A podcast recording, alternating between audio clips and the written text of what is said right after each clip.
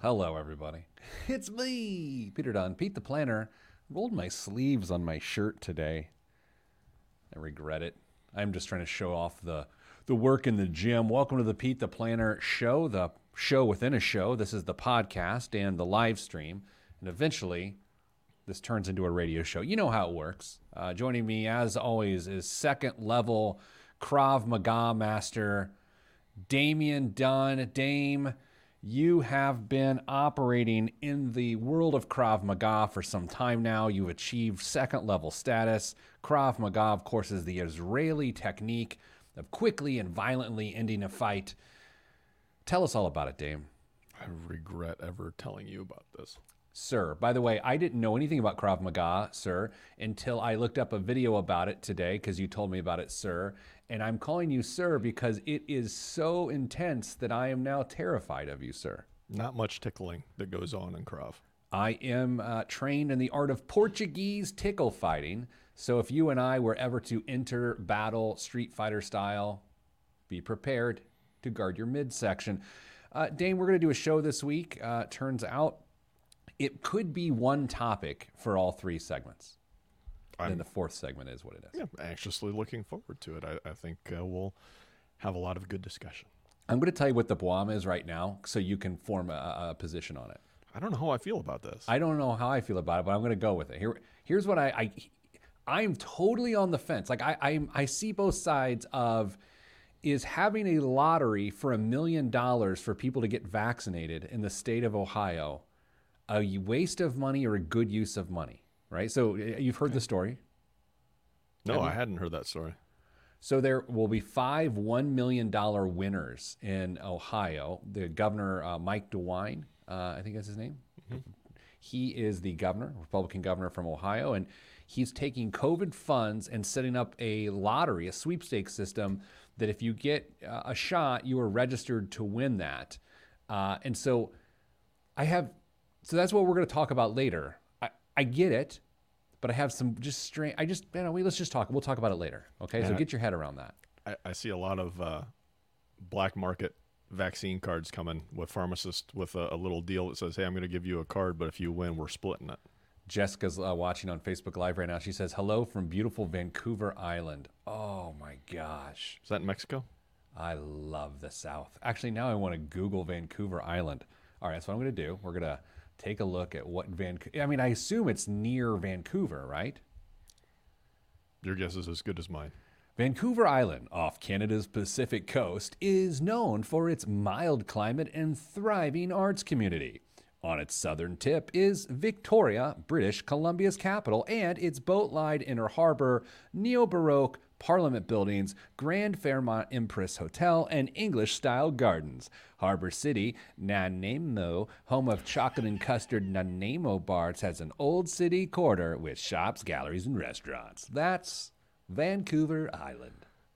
It sounds like you're going to have a beautiful time, Jessica. Unless you live there, and then maybe it's just old. I don't know. That just sucks. Hey, Danza, good to see you uh, again. Did everyone stay getting money this past week? just checking. Uh, she says she can't afford to live in Victoria. Jessica says, you know, I'm going to have to learn more about that. I've always wanted to go to Vancouver, but I don't know why, other than I've heard it's nice. So anyway, Dame, let's start the show. Uh, I've actually got my clock ready this time, so I don't. you don't. You tell me when you're ready, Krav Maga Master, level two. It'd make you an orange belt if your if your dojo is it. Do you do you operate out of a dojo? No, actually, we're in a basement. Okay. Well, If your basement uh, went by the belt system, you'd have an orange belt, which, as you and I discussed this morning, what are you going to do with that when you don't even have shoes to match? Yeah, really hard to match. I'm ready to go. Oh, you mean to stop talking about Krav Maga? Yeah. I'm gonna I'm gonna learn some sort of thing. Three, two, one. This week on the Pete the Planner Show, we answer your money questions. Here's how the show works. You email us askpete at petetheplanner.com. That's ask Pete at petetheplanner.com. When I say we, I mean me. And Krav Maga Orange Belt Damian Dunn joins us as always. Hello, Dame. I hate you. Don't start that way. This is a positive show. This is a positive show. I met a gentleman in the lobby of our building this morning who said he loved the radio show. He really did. He said he listens to it all the time. Uh, he's a dentist, and he said he loves the show. So just hanging out in the lobby. Kind of, yeah. kind of was. I was like, all right, bruh. Uh, all right, Dame, on the show this week, uh, we're playing a little game called uh, How Do You Know When You're a Worse Investor Than You Thought You Were? How's that game sound? That sounds amazing. Okay. Uh, so, Dame, here's what we're doing this week. There, there's a lot of talk about people being interested in investment concepts more than ever uh, right now. Uh, and what you and I have sort of realized is that people are certainly distracted and uh, by by shiny investment ideas, as we discussed this week. For instance, NFTs and cryptocurrencies and GameStop and things like that are sort of the Four Loko of the investment world. It's like, hey, I'm going to try an alcoholic beverage. I'm going to start by shotgunning a Four Loko, and now we've got every news story in the financial world focused on what a car company CEO thinks about uh, fake dog cryptocurrency coins. I mean, that's that's the world we live in. So, Dame, uh, here's what we're to do. We're to talk about actual real signs that maybe you're not as good at this as you think, which is a good. I mean, we're not making fun of anybody, but you either understand investing or, or, or you, you think you do, or you admit you don't, and therefore you get professional help. So I'm going to start with uh, the first one here today. Dame, if you are not a day trader and not an investment advisor, and you watch CNBC all day long, that's probably a sign that you have no idea what you're doing. I agree. Uh, there's way too much that goes on there. There are agendas that happen inside of CNBC. Uh, you and I have discovered uh, that their website contains a few inaccuracies every once in a while that, that may be misleading. Um, it's not just CNBC though. I, I mean, pick pick something. Pick pick a, a, a website, Business. Fox Business. Um, if you're constantly hitting refresh on um, how, whatever the website du jour is that, that you you like to frequent for financial information, that's not great. Uh, you're, you're burying yourself with information that a you may not be able to put in the right context. B may be giving you uh, misleading information. Uh, there's there's a number of reasons that you don't want to uh, just inundate yourself with this sort of information on a consistent basis. Look no further than the front page of any of those services, CNBC.com or Bloomberg. On any given day, you'll have two opinion pieces. One, the market is poised to do something it's never done today in a good way. And then right below it, it's like, market's going to tank. And it's like, what is a person? I, I realize it's different opinions, but it's not really presented that way. I, I used to be on Fox Business all the time. Like there was, I don't even know how long ago, 10 years ago maybe, all the time, weekly, right? And I thought it was cool, and I enjoyed the vanity of it all. I thought I tried to provide value at the segments I was on. But then I figured out it's like, why in the world are they having me on? right? Like, be, because while I understand stuff and I can be somewhat engaging and entertaining, I am more entertainment when it comes to those topics. I, I am not a technical expert at the things that we were discussing. Thus, those things are all entertainment. It's not actually helping investors make better investing decisions. I will draw a distinction, though, between what we just said about those organizations and, oh, by, by the way, you can tell I don't really care to be on any of those shows anymore. Have you just yeah. figured that out? Yeah. Uh, the Wall Street Journal. I, I, I read the journal in the mornings and I feel like I learn a lot from it. And yes, there's opinion pieces, some that I agree with, some I disagree with. But but that's not a blended line. Like you can you can discern which is opinion and which is sort of raw uh, financial data, right?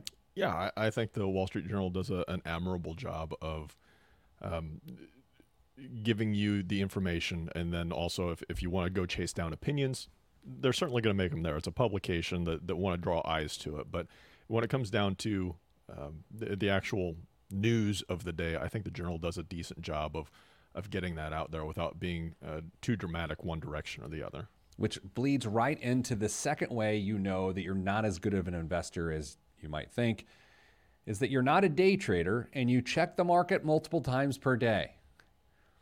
Now, I have to admit, and I'm giving myself a pass because we're in the financial world. I check the market multiple times per day, but at any given time, I might be in a live event. Someone might ask me a question and I need to be informed.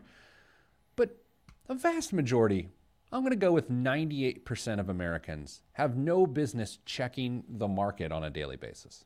No, in fact, when uh, when I was an advisor, I said if if you check it once a month, once a quarter, I, that's fine. I just let's keep an eye on it for large trends, not necessarily short-term trends. Make sure things are going to be headed in the right direction, because if if you get caught up in the momentum and the emotion of the, the market gyrations, whether they're up or down, one way or the other, you may be inclined to make some decisions that don't benefit you in the long run. Happens all the time. You know, we talked a few weeks ago, probably months at this point, about the attention economy, about that you can uh, divvy up what you pay attention to and what you give your attention to. And I have to say, giving your attention to regular market swings ain't healthy because if you get it addicted to it during the good times and you get a dopamine hit off of that, when the bad times come, man, it will drag you down. I actually learned that lesson recently, not with the financial markets, just my own use of social media. That, you know, during the good times, whenever those were, let's call them 2019 and before, mm-hmm. you interact with people, it's fine, and it's, eh, you really enjoy it, it makes some sense. But then weird times come, but that addiction still exists. And then it turns into doom scrolling or hot takes about literally everything you can consider. And it became incredibly so unhealthy. Thank God I'm like six weeks free now from any social media. And I feel so much better. I, have read four books in the last six weeks. Have you um, actually read? I, I've consumed four audiobooks in the last six weeks, and I downloaded four more just this week, some ones that came out that I want to listen to. It just seems like a better use of my time and attention than seeing someone's hot take about Purdue football or something. How, uh, how do you highlight and make notes in an audiobook? I don't have to make notes. Oh. No, I, if I like something, uh, I, I, will uh, make note of it in Evernote, which is, oh, yeah. uh, you know, computer notes program. Sure. So, Dame, another. Uh, you know, I keep, I keep, I would keep qualifying things with saying if you're not a day trader, it might be worth um, talking about that because some people think they're a day trader, but they're not. Uh, I have no problem if people pursue that and that's what you like to do, and that's what, but but day trading is an actual sort of art slash science that, that you really do have to keep uh, your your eye attuned to all of these things. But but again, a smaller population here, so that's why I keep qualifying these points sure. that way, right? Sure. Yeah. I mean, day trading can, in theory, be done successfully, but it takes way more attention to do it successfully than most people have the time to do it uh, correctly with. I, I, fancied myself a day trader in college, spe- specifically my junior and senior year. And while I would arguably make a trade a day, um, I, am even convinced that didn't make me a day trader. A day trader is just a little more intense than that, especially in, in now's day and age. So, Dame, let's do this. Coming up after the break, we're coming to the big stuff of uh, ways you know that maybe you're not as good of an investor as you think you are and that you need to be. All that's coming up next on the Pete the Planner Show with Damian Dunn, Orange Belt, and me, Pete the Planner. Next on the show. Weird ending to the segment, though. Yeah. Tried to get my orange belt stats. For those just joining us on the program, Dame is an orange belt in Krav Maga now. I'm not. You are. I'm not. We don't have belts. When you when I when I when you walk into a room with me, do you think about how you can dismantle me? Everybody in the room. Everyone. Like Every, seriously? Everyone. Everyone. Jimmy Christmas. I'm terrified so of How many uh, how many stocks were you working with in your junior senior year? Were you two or three? Yeah, just a, a, a, a few focused ones that you knew kind of inside and out at that point. Now, you know, my memory at times is good and as at times is just like awful. But here's how I remember that time. So this was, oh, by the way, good day, Mr. Pinkins joining us. Um, this was 1998 through 2000. Okay. I think I would just trade fifth third bank stock up and down and up and down mm-hmm. and up. I sort of I don't want to say I figured out a pattern that might be overselling what I was really Mm-hmm. doing. Um, yeah, interesting, right? To be fair, a, lot of, I think a lot of college kids were, were familiar with the internet, had access to it, thought they might have known more than they actually did, were doing exactly what you were doing at that time period. Yeah, my, like my roommates were, right? I mean, we, we were all sort of doing that together. It worked out, honestly. Like, I, mm-hmm. I'm not going to get into the particulars because I'm not that guy, but it, it actually worked out, and, and I ended up making quite a bit of money on it, which is why I- give some grace to people who are so excited about the money they're making in the market right now. And it, it's hard for me to not say, well, it was different. I was dealing with a bank stock, and you're dealing with a, an asset which you don't understand. a lot of people were making money doing exactly that at the time. Like we've discussed, though, the key is knowing when that party's going to end and stopping it, and then not not continuing to throw money at an investment that's going to continue to go down unless you're in for the long term. And All right, we're starting. Sorry, we're starting a segment in five seconds. Okay. Back on the Pete the Planner show. All right, Dame. So this whole episode is dedicated to signs that you're not as good of an investor as you might think you are. Dame, this week, uh, a postal worker, my postal worker, in terms of the person that brings us the post, um, stopped me in the hall. It's a guy I know. Um, a lot of people stopped me in the hall of the building this week. If I'm being honest. Apparently. No, it really, it, it almost is like I'm making up these anecdotal sounding stories, but but it's it's happening. Uh, so we're talking. He's like, "What do you think about crypto?" And you know, we we sort of talked about crypto, and um, he's you know he's super great guy, super nice guy. But and I've had this conversation probably five times in the last two weeks. I was at a wedding last weekend. oh, for those that uh, remember the old radio show and the old podcast, uh, producer Nicole, we used to call her Frank. She got married last weekend. I was the officiant of the ceremony, so she's doing well, everyone. And uh, let's all send our love to to Nicole and her special friend Zane, who are, are now married. But anyway, Dame, people keep asking about cryptocurrency, uh, especially around Dogecoin, because it's so inexpensive, but it's seen such huge gains that anyone can co- throw a couple hundred bucks in there, let it ride, and it turns into thousands of dollars. I talked to a guy that uh, last weekend that put tried to make a three hundred dollar purchase of Dogecoin. Right, he got an error signal when he hit submit. Tried it again, tried it again, and realized that he had just bought, uh, you know, three transactions worth of Dogecoin, which are by the way now worth sixteen thousand dollars. So it's one of those things where it's like there was no investment knowledge that went into that. It was speculation, which brings us to our next point. Dame, people have to understand the difference between investing and speculation, and, and they have to understand that speculation is not a plan at all, and it will not help you reach your financial goals. No, I mean, they may if you if you get everything just right and it lines up perfectly, and you uh, recognize that you've you've made a really good return on this this um, speculative investment, speculative investment, uh, and get out, and then use that money towards your financial goal. Yes, it could. However, I don't I don't think in- in my experience, I don't think that's how most people view speculative investments. It's almost like a lottery ticket. Maybe have you experienced that? Is that is that kind of how you view it as well? Uh, yeah, and, and you know what? I'm okay with people viewing it as a lottery ticket. The, the the challenge is is when someone says, "Well, I took all my savings," or you know, I, I went self-directed IRA, or I, you do all these things. That's when it terrifies me because that while it's a strategy, i- it's not a reasonable strategy. It's it's uns, it's unsuitable. You know, Dame, there's this thing in investing called investment objective. Like, what are you trying to do with the funds you're investing? And some classics are capital appreciation, which mm-hmm. just means for it to grow. Right? There's g- growth in income, which is you want it to grow, but you also want to be able to take some dividends or interest off of it. Uh, there's liquidity. Maybe your obje- objective is you just get to the money quickly. There's tax advantage where you just avoid taxes, and a few other things.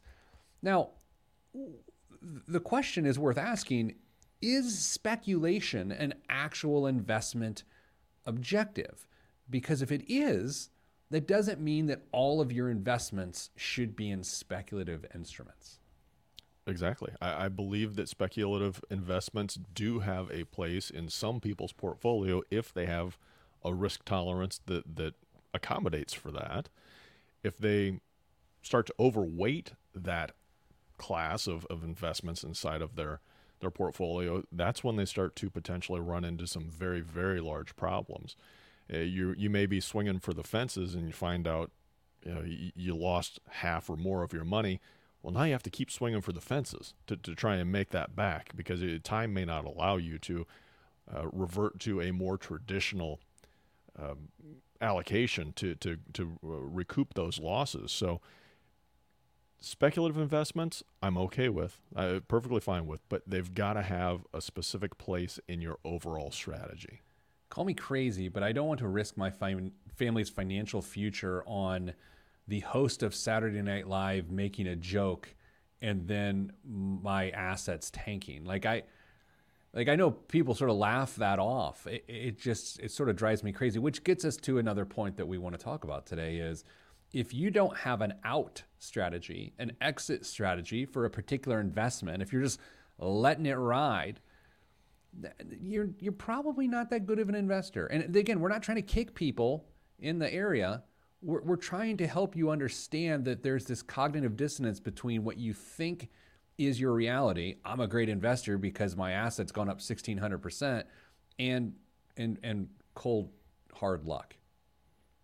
Yeah, I I've told you this story before. Uh, a number of years ago, I put some money into Facebook and rode it up, and it got to the target that I wanted it to get to, and I got out. If I had left it there, it would have gone on to uh, triple beyond that. But I executed my plan. I knew I had a plan on when I was going to get out. Took the cash, redistributed it to some other investments, and and moved on.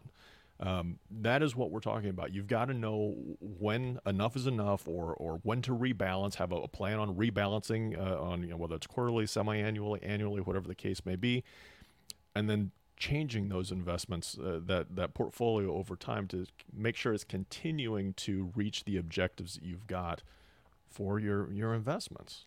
So in the next segment, we're going to talk about investment policy statements. Okay, that's what we're doing. All right. However, I, before we get there, yeah, I, Brian Pinkins, our, our buddy Pink in the uh, Facebook Live, just said what I was thinking. It's the old Kenny Rogers. Got to know when to hold him, know when to fold him. Yeah. What's the rest? Know when to walk away, know when to run. There you go. But if you know Krav Maga, you never have to run. Eh, you should sometimes, but that's okay. Dame, another element to this that is worth considering here is that sometimes when when you're looking at your your financial situation, it is better to be boring and admit you have no idea what you're doing, such as just get in a target date fund, than someone who thinks they know what they're doing and tries to beat professional investors. I you and I sort of had this exchange the other day. I think people who just admit they don't know what they're doing and get a target date fund are the smartest people in the room. Yeah, I, yeah, I sometimes uh, we we speak with people who uh, feel almost ashamed that, they're just in the target date fund uh, because they're nervous about the markets or they, they don't trust themselves, wherever the case may be. But they're making consistent contributions through uh, their their paycheck with 401k deferral. I've got no problem with that. They, they're just continuing to push money towards that investment. The, the, the investment side of it's being handled by the, the company itself, adjusting and tweaking those funds inside the target date fund. And they're going to be okay. They're not trying to outsmart the room. They're just doing what they can, making those contributions and letting the market handle itself. What percentage of people who own a Toyota Camry have target date funds? Oh, man.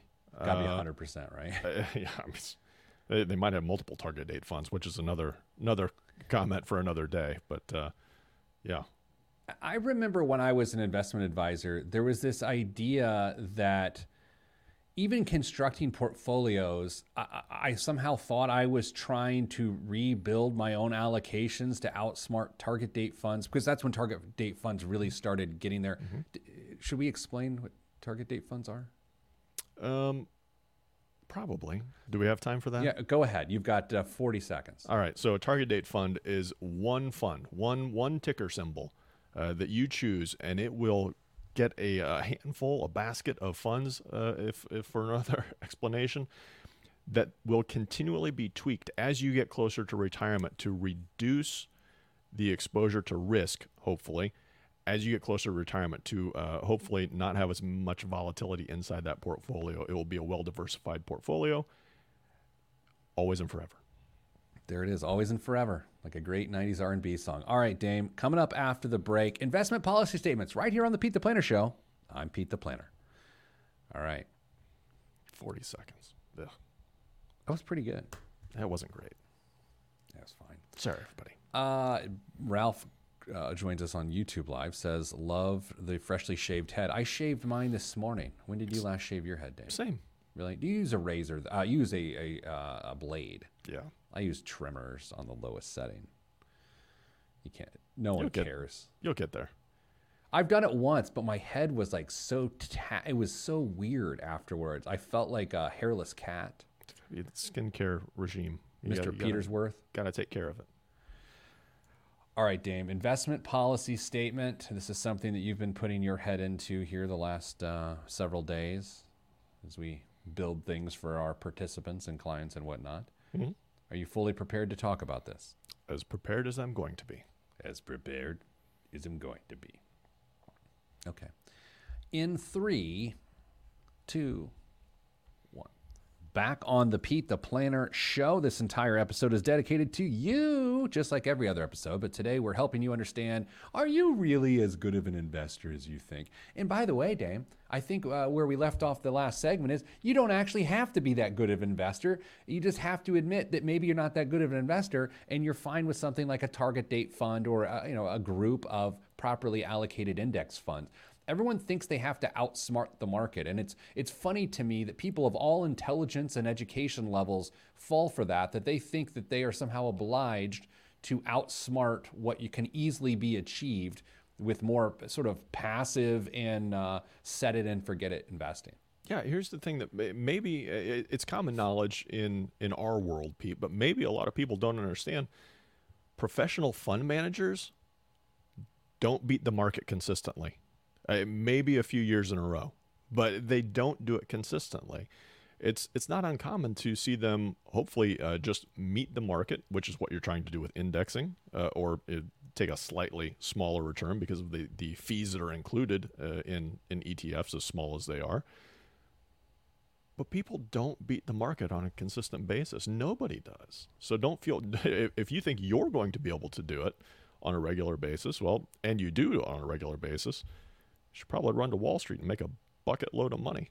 A bucket load of money. Damian Dunn, it's time for investment policy statement 202.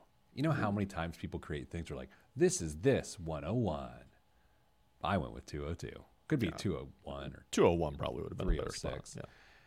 Dame, if you are uh, fancy yourself as a reasonable investor, then not only should you have the ideas that exist within an investment policy statement, like you should have know these things on an individual basis, but those thoughts should be aggregated into an actual investment policy statement that lays it all out. It says, This is who I am, this is what I expect, this is what I'm willing to do.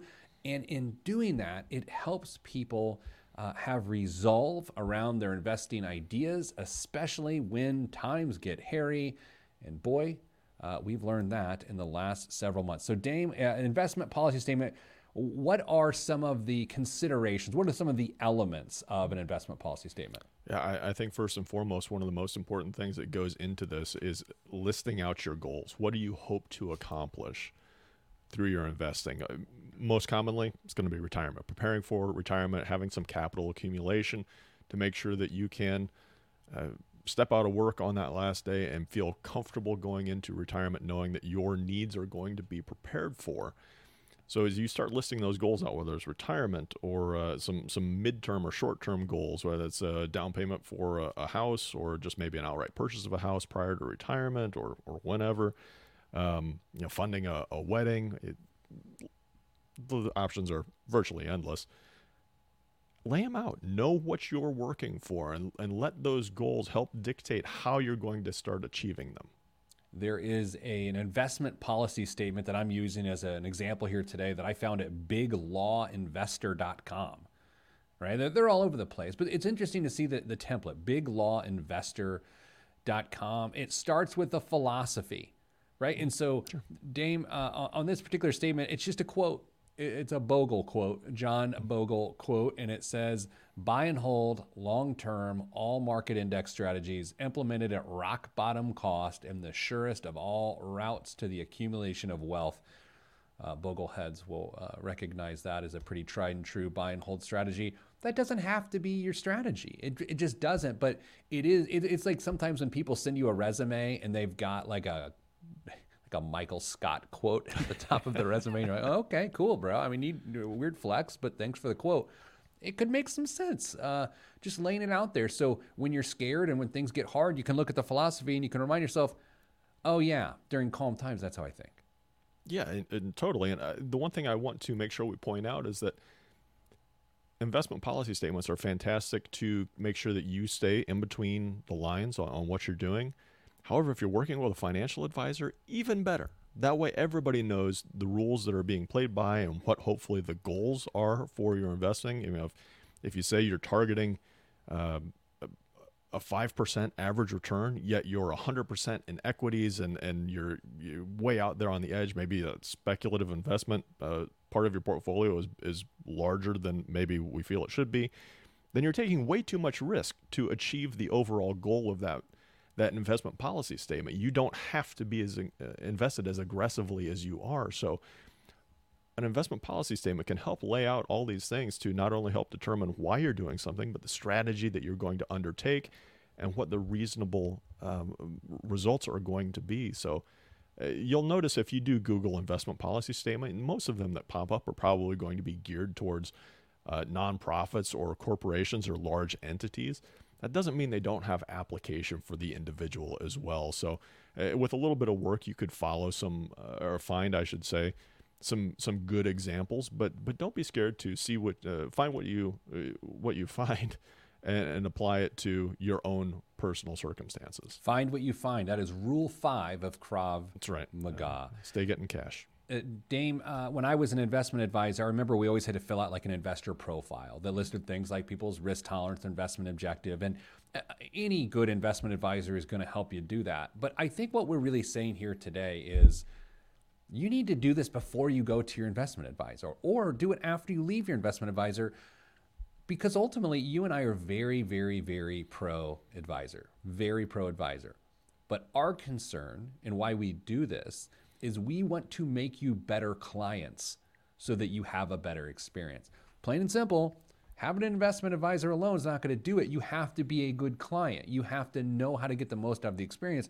And completing an investment objective, uh, you know, a tax strategy, a mar- understanding your marginal tax rates, all those sorts of things go into that. Now, there's another element here is, Dame, I think about the different accounts and pieces of money, how I like to say it, uh, that Mrs. Planner and I have they have different purposes, right? So it's to say this is for college, this is for, you know, post 59 and a half, this is for south of 59 and a half. And so those all have different investment objectives and they also have different tax uh, strategies and considerations. So that's why an investment policy statement should be pretty comprehensive, including uh, objectives as it relates to a health savings account that may or may not be invested in the market. Yeah, what you'll find with uh, a well constructed, thorough investment policy statement is it's A, going to leave very little up to question, and B, it's going to increase the quality of communication between all parties involved. Uh, you're going to know, uh, just as Pete said, what you are trying to do, how you're going to do it, and you're going to be able to go back and check. Did i accomplish the goal? Did i not accomplish the goal? Do i need to start making some changes in my overall philosophy or my approach? What do i need to do? And let this document guide you through this process you and your advisor through this process. You know a lot of do it yourself investors if they were to truly classify their assets and look at their asset allocation in the classic pie graph of what someone, you know, they might say, well, I'm a moderate aggressive investor, or they might say I'm an aggressive investor. And then they look at their actual investments and how it lines up with what their risk tolerance is. Dame, that will be for most people one of the most shocking, eye opening experiences there are. Here's the dumb metaphor I like to use. Let's say you love chocolate cake, simply adding 80% chocolate. I don't mean cacao. I mean 80% of the total uh, mass of the ingredients being chocolate. It does not make a good chocolate cake. And that's how people invest. They're like, hey, crypto or uh, S&P 500 fund, I like it. I want a lot of it. And, and, it, and it makes your recipe taste worse almost every single time. Totally. Uh, you, you've got to have a, a nice diversification to make sure that you are – uh, responsibly achieving your goals. You, you can't overweight too much in one area without running the risk of ruining the whole thing. All right, Dame, coming up after the break, the biggest waste of money of the week, or is it? Governor DeWine from Ohio has a $1 million vaccine lottery, five of them. So if you get a vaccine, you may win a million dollars in the state of Ohio. You and I will do our best to figure out if that makes sense or if that doesn't make sense, and I'm not sure we're actually going to come up with an answer. But all that is next, right here on the Pete the Planner Show. I'm Pete the Planner. What do you think? I have questions. All right. Well, I'm getting the particulars here so I can actually give you information. Dame, you know, you and I, you know that there's two phone calls that I'm awaiting in, in mm-hmm. my life, our business life that we collectively share, partners. And I'm waiting on two of those calls. Um, and we both guessed that they would both come during the show today. And? and I would be so distracted that I couldn't perform uh, well, like normal. Uh, neither of the phone calls have come, so that is good. So I am. That's why I'm still focused. So you didn't put the phone out of reach and out of sight like I suggested. No, no, of course not. You you jeopardize the entire show and the enjoyment of dozens of listeners and viewers you know, Larry asked a really good question on Facebook Live. Hopefully, he's still here, didn't leave because we didn't answer. Any thoughts about staying in target date funds versus an income fund after retirement, if not using the funds for income at this time? There are target date funds that are meant for that purpose, and so you could simply use those. Um, I'm not here. I'm not going to say it's six one, half dozen the other, um, but oftentimes, uh, out of the money target date fund. I guess it would be an in the money target date fund where you're you're, you know, you've already achieved that year, like a 2020 target date fund already is going to have income provisions to it, right, Dave? Totally. Uh, I would make sure that you look at how that uh, target date fund is comprised, what, what it has, and what the overall allocation is inside of it. See if maybe there is another potential option out there that would help uh, fill that role if you feel uncomfortable with, with what that is. There's a, a number of different ways that you could go about it now. There are uh, some some funds that would specifically help you achieve that. If you wanted some a little bit more active management, you could go with a Betterment uh, robo advisor type deal. Not just Betterment, there are other options out there as well, but uh, with an income tilt to it and have a little bit more active management. All right, Dame, here we go. You got your uh, current events ready for the week? I got them. I'm ending my week this way. So we're doing this. Of course, I got to edit the show and put it up to the radio stations. Oh, I got to mention the affiliates when we come back. Um, but then I've got a live streaming event uh, to end my to end my week at 2 p.m. on a Friday that I agreed to. It's my fault. Yep. Glad to help the people though. Um, all right, so let's start the segment. Three, two, one. This week's biggest waste of money of the week, right here on the Pete the Planner Show, is well, something you're going to hear in, in just a second, especially if you're listening on WAWK AM in Kendallville, Indiana, WIOU in Kokomo, or maybe our flagship WIBC FM in Indianapolis. Dame, okay, so uh, usually this time we, we, we talk about something that is just a complete waste of money. Sometimes we say things that are like a really good use of money. And I got to admit, when I saw this story this week, I, I didn't know what I was really dealing with. And that is the lottery in Ohio that uh, potentially will give you a million dollars if you sign up to get a COVID vaccine. In an effort to increase the number of Ohioans who currently have not taken a COVID 19 vaccine, vaccine to get vaccinated, that's weird copy, Governor uh, DeWine announced a series of statewide drawings to help incentivize vaccinations. Ohioans under the age of 18 who are eligible to receive COVID 19 vaccine will be entered into a drawing for a four year full scholarship to any Ohio State college and university. I didn't know this, including full tuition, room, and board. Ohioans aged 18 and older will be entered into a weekly drawing with a prize of up to a million dollars. A total of five weekly drawings for each prize will take place, with the first winners being announced on May 26. Winners must have received at least one dose of a COVID 19 vaccine by the date of the respective drawing.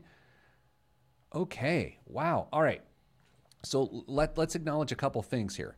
Number one, uh, clearly, uh, there's innovation going on on how do you uh, incentivize someone to take action and get a vaccine, right? There's various efforts to do this. This might be the most innovative I've seen. Dame, if you can't, I'm, I'm trying to set my own feelings about the vaccine aside. Like, I'm, I'm really trying to do that to try to understand this, and I hope you can do the same. Like, what do you think about this? I mean, does it make sense? I am, I am typically in favor of nudges to, to try and uh, start to um, encourage behavior that that uh, that you feel needs to be encouraged. This is a huge nudge for uh, a great number of people. I still don't know how I feel about it. Do you, th- yeah, what, what do you do? You think it'll uh, will it work? And what do we measure as it worked? If five thousand more people get vaccinated, I'm just picking a number. Yeah. Does it work? or is it got to be 50,000 for it to work or is, is 50 like wh- what what works sure I, I i'm sure they have a target number in mind though they probably will never say what that target was which I, I would understand I, I don't know how you would measure success uh, beyond what the the normal rate is i'm sure they could if probably a little bit of research we could figure it out too Yeah. what uh, what vaccination rates have done in Ohio uh, over the last you know four to six weeks. Um, but you know they're they're trying to encourage continued vaccinations or an increase in vaccinations, and this is how they've felt is going to be the most effective way of doing it. Now, I'm curious. I don't live very far from the Ohio border, Pete. Could Oh, I sneak yeah. across and uh, and get get a jab over there and be eligible? please go get your pokey pokey over there i'll tell you this uh, i don't feel especially critical of this particular issue but i certainly am intrigued by it like i, I like I, I don't want this to be like it's something comes back or like we told you like it's not that i, I just think it's it, it's interesting uh, Todd on YouTube live comments. Uh, I assume by naming this incentive, the state of Ohio has already ruled out the possibility of a lawsuit by an anti vaccine individual. I mean, that's a good point. It, it goes to uh, sort of like true lottery games, and you you know like you know let's say you buy some cereal and you could win like a kazoo or something. I think you can actually write to the no purchase necessary sort of things. Like there are rules around these things. You got to assume they've they've dealt with that. And I mean, uh, maybe the, maybe the state's uh, partially looking into this because they'll get some of that money back in taxes at this point. Whether and now the money has to be used for vaccine stuff. Uh, they they give out a million bucks. Uh, they're going to get some state revenue out of that as well. Dame, what's in the news this week? Well, Americans are paying down their credit card debt at levels not seen in years. That's good news for everyone, but credit card issuers. Large card issuers that cater to borrowers ranging from the affluent to the subprime say that overall card balances and the firm's interest income are falling. To make up for it, issuers are spending more on marketing and loosening their underwriting standards, which we also have another story about as well. Discover Financial Services said it's on its earnings call earlier this month that the share of card balances that were paid off at the end of the first quarter was at the highest level since 2000. Capital One said nearly half of credit card balances it had at the beginning of March were paid off by the end of the month, which the company described as historically high. Pete, people are paying off credit cards. Remember, one person's spending is another person's income. And when it comes to credit cards, the person who's getting the income is a bank. You know, uh, our personal successes are uh, often juxtaposed against those of the economy at large, right? We're a consumer based economy. But, Dame, if you take care of business and you save money and you pay off your debts, you pull yourself out of the consumer based economy and it hurts the consumer based economy, yet you are better off. And that's exactly what has happened in the last 12 or 13 months. This always happens. We talked about it a couple weeks ago. When consumer confidence is low, people's financial lives get better. When consumer confidence is high, people go and do dumb things and go into credit card debt. And it's going to happen a lot in the next six months. So the credit card companies should just pump their brakes. They're going to be fine. Well, some of the largest U.S. banks plan to start sharing data on customers' deposit accounts as part of a government backed initiative to extend credit to people who have traditionally lacked opportunities to borrow. The program is aimed at individuals who don't have credit scores but who are financially responsible. The banks would consider applicants' account balances over time and their overdraft histories. Some 53 million adults in the U.S. don't have traditional credit scores, according to Fair Isaac Corp., the creator of FICO. Here's the thing there is a means to enter people into the borrowing atmosphere, ecosphere. I don't know. And it's called a secured credit card. And that is a much better way to go than to simply just start extending credit to people who are likely unfamiliar with the very basics of what it is to borrow. It is so easy to borrow from not only credit card companies, store credit cards, student loan people. Oh, it's so easy to do it. There is a reason why this 53 million people conceivably don't have credit. And that sounds judgmental. It sounds awful. And I'm sure there's some horrible systemic issues within that. But I have to tell you, uh, there is a dark side to that. And the dark side is that uh, a lot of people are going to get in big trouble if this thing actually happens. Is it happening or is it proposed? Uh, I believe it said the uh, the pilot program is expected to launch later this year. Oh, good lord! Give me a good story. Can you have any good stories? no, I don't. Mm, no. uh, well, you know what? There, there's one that had a breaking news update uh, that that kind of turns into a, a good, good oh, story. Good. Uh, DarkSide, the cyber criminal group whose hacking activities took the U.S.'s largest gasoline pipeline, the Colonial Pipeline, offline for four days, said it felt kind of bad about disrupting the flow of fuel to critical hubs on the East Coast. Uh, the rest of the story is kind of inconsequential now because they have just announced this afternoon that they are going to shut down operations and they will no longer be hacking anyone or providing their services going forward. That's how bad they felt, Pete. What? Yeah, uh, hackers with a conscience, uh, apparently. Uh, now they already had some some rails in place. They uh, already said they weren't going to allow their services to be used to hack hospitals, schools, nonprofits, governments, and mortuary services. No, of course not. But they did happily accept $5 million to release the Colonial Pipeline uh, information before they said they were going to shut down. So, yeah. Do you look? Uh, I have no uh, data or uh, anything to suggest this, but do you feel like we're losing the cyber war as a country? I, I wonder how much goes unreported. Yeah, I feel like we're in bad shape there. I mean, yeah. Uh, and we have been for a very long time. Yeah. Dame, it's with that uninformed opinion that I'm going to end our program. Dame, thank you for your contributions to this show. I look forward to seeing you again, and I will defend myself, sending you good vibes because good vibes are all that's in the budget. I'm Peter Dunn. That's Dame Dunn, Orange Belt. We'll see you next week.